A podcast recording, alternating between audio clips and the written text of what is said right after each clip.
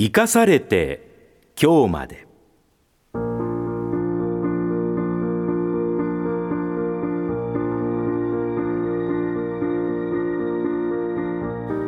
この時間は今年8月に亡くなった東海ラジオの元代表取締役であり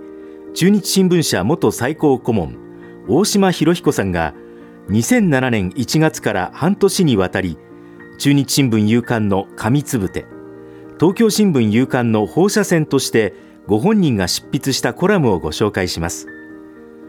今回は2007年2月17日掲載のコラム経済人の学ぶ寺子屋です。論語の読書会を開きませんかと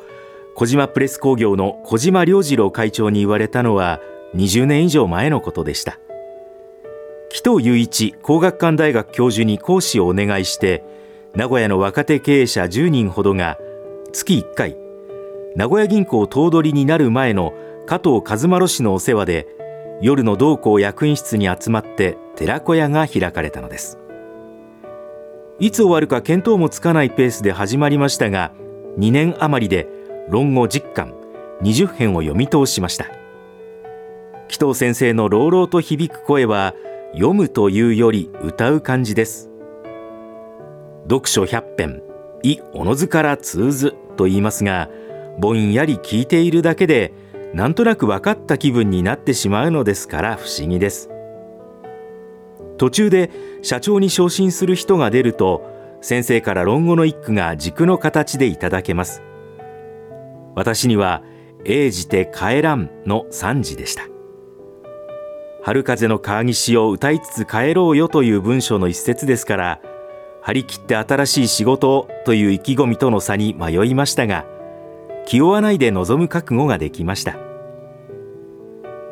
経営判断を迫られるのは厳しい時ばかりです。私がプロ野球ドラゴンズのオーナーを引き継いだのも成績が低迷した年でしたが幸い5年後にリーグ優勝して引退することができました。他の卒業生もそれぞれの会社でリーダーを務められましたが仕事と関係ない勉強の成果は大きかったと思っています。卒業後も年1回ほど復習会をしましたが20年経ってもう一度やり直そうという機運が起き昨年から月1回朝1時間で再発足しました。一世代若い人も入って生徒は倍増しましたが講義は同じ調子です。まだ一巻進んだだけですが今度も読み通せると確信しています。